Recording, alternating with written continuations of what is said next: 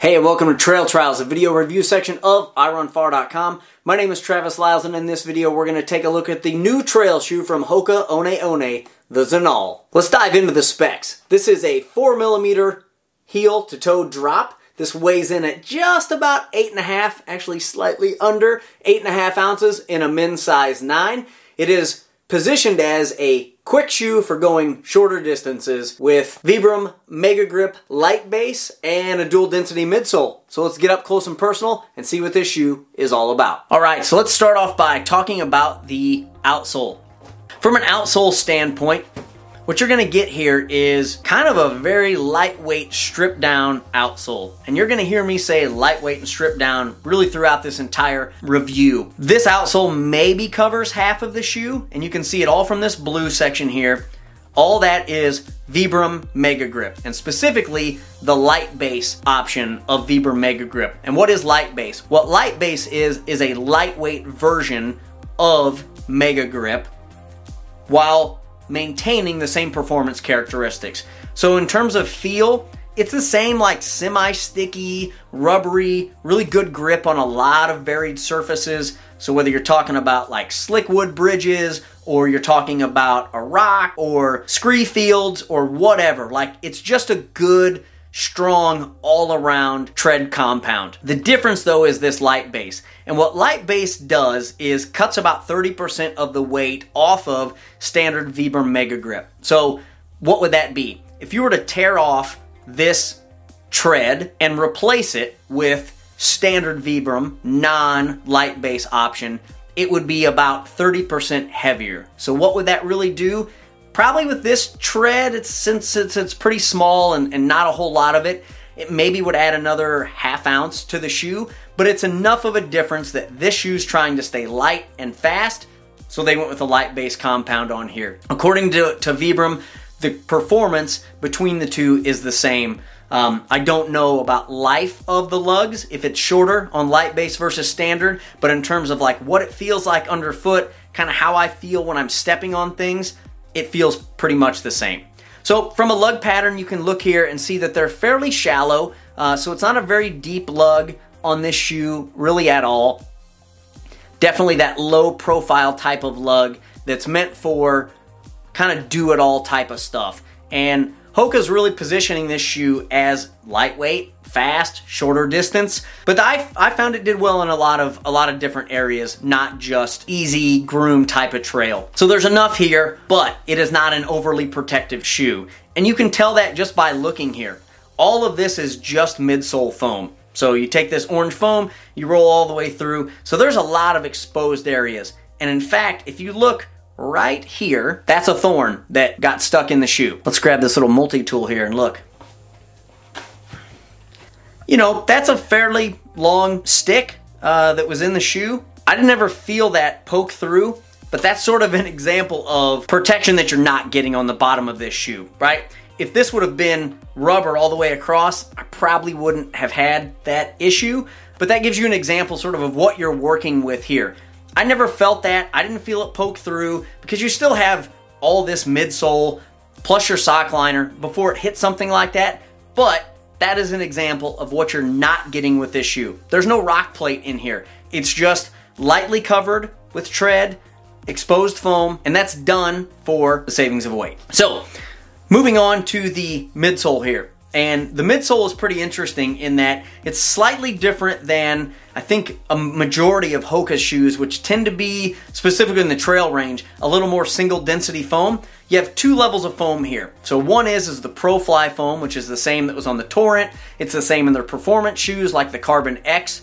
And then on top of it, there's a rubberized EVA foam. And that's to give it a little more kind of rebound or a little more firm feel. I think it performs really well. But from a mechanical standpoint, there's nothing on this shoe that's like correcting your foot strike or a pronation control. It's a neutral shoe that just happens to use two types of foam to sort of work together to create a more fast-like feel. Looking at the specs here, like we saw on the previous uh, Torrent review, you're gonna see a couple of numbers here. And those numbers represent weight of the shoe, how much volume is in the shoe, and then the spring of the shoe. Weight, 242 grams, so about 8.5 ounces. Again, men's size 9. Here we have in cubic centimeters the volume of the midsole. This comes in at 490 cubic centimeters. For a reference point, the Torrent is 395, and something like the Challenger comes in at 641. So quite a bit less than, say, something like the Challenger or the Speedgoat,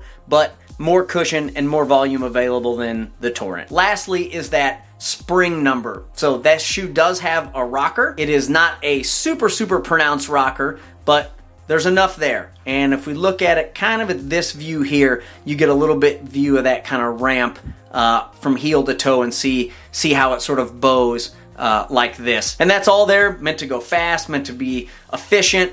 Two types of foam here, plus this midsole feel. It's really lightweight and it really feels like you can move in this shoe fast, regardless of the terrain, regardless of road, regardless of kind of what you're doing. When you move up to the upper here, again, just like everything else on the bottom part of this shoe, it's really meant to be simple and it's meant to save weight.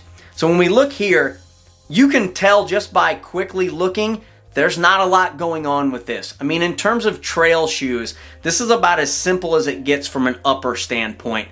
Mesh all the way through here, very, very few overlays. There's not anything that's like straps on the inside of the shoe that connects the laces to the midsole for a wrapper type of fit. You don't have TPU overlays with the exception of a couple here by the laces, which I'll call out in a second around the shoe for abrasion resistance or for added structure. The shoe's about lightweight and that's exactly what's going on on this upper. That said, it locks my foot in fairly well and there's a couple of reasons for that. One is, is there's just enough mesh here and I think the way that they structured the upper, at least for my foot shape, locks it in and provides enough wrapper there that my shoe foot doesn't feel like it's kind of swimming around inside of the shoe. The secondary portion here is that it's all very much a flared outsole in general. So when you look at the bottom part of this shoe, it is fairly wide. It's a wide heel.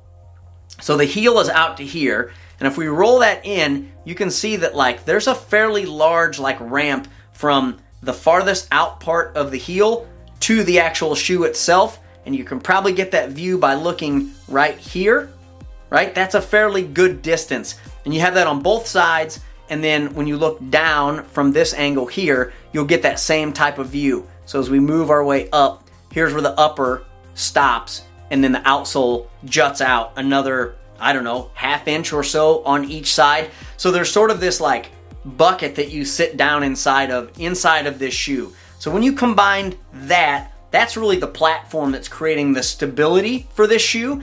And then the upper is really just doing kind of just enough to keep your foot locked in. Again, keep out some dirt and debris, but for the most part, really, really lightweight in terms of what this shoe is doing. Very minimal on abrasion resistance, with the exception of right up here at the toe. So you do have this overlay that is bonded to the fabric right at the toe that is to add some abrasion resistance at the toe.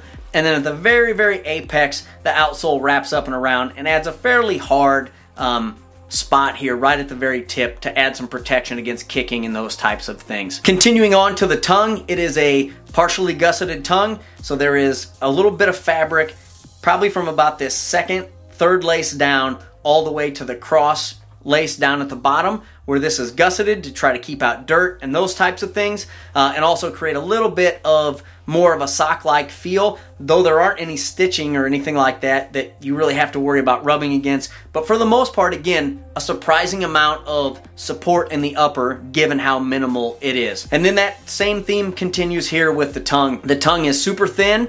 It is really just a kind of rubbery kind of overlay bonded to some mesh fabric with a really tiny slice of padding on the inside uh, to give just enough pressure relief from when you're locking those laces down. And then from the heel cup standpoint, sticking in that theme of minimal, very, very light structure, semi-structured heel cup. So you can see here, I can push that down with one finger It's a little bit of effort, but it's not much. It is a very, very minimal heel cup, especially in comparison to a lot of, uh, of other shoes out there. You can feel it. There's a little bit of that something in here, a piece of plastic, uh, but it is very, very flexible comparative to, say, a lot of other heel cups that would collapse down really hard or really present a bunch of structure. It's fairly lightweight, but again, there's just enough here to give some structure to lock your heel in and to keep this shoe attached to your foot when you're trying to run and go fast. In closing,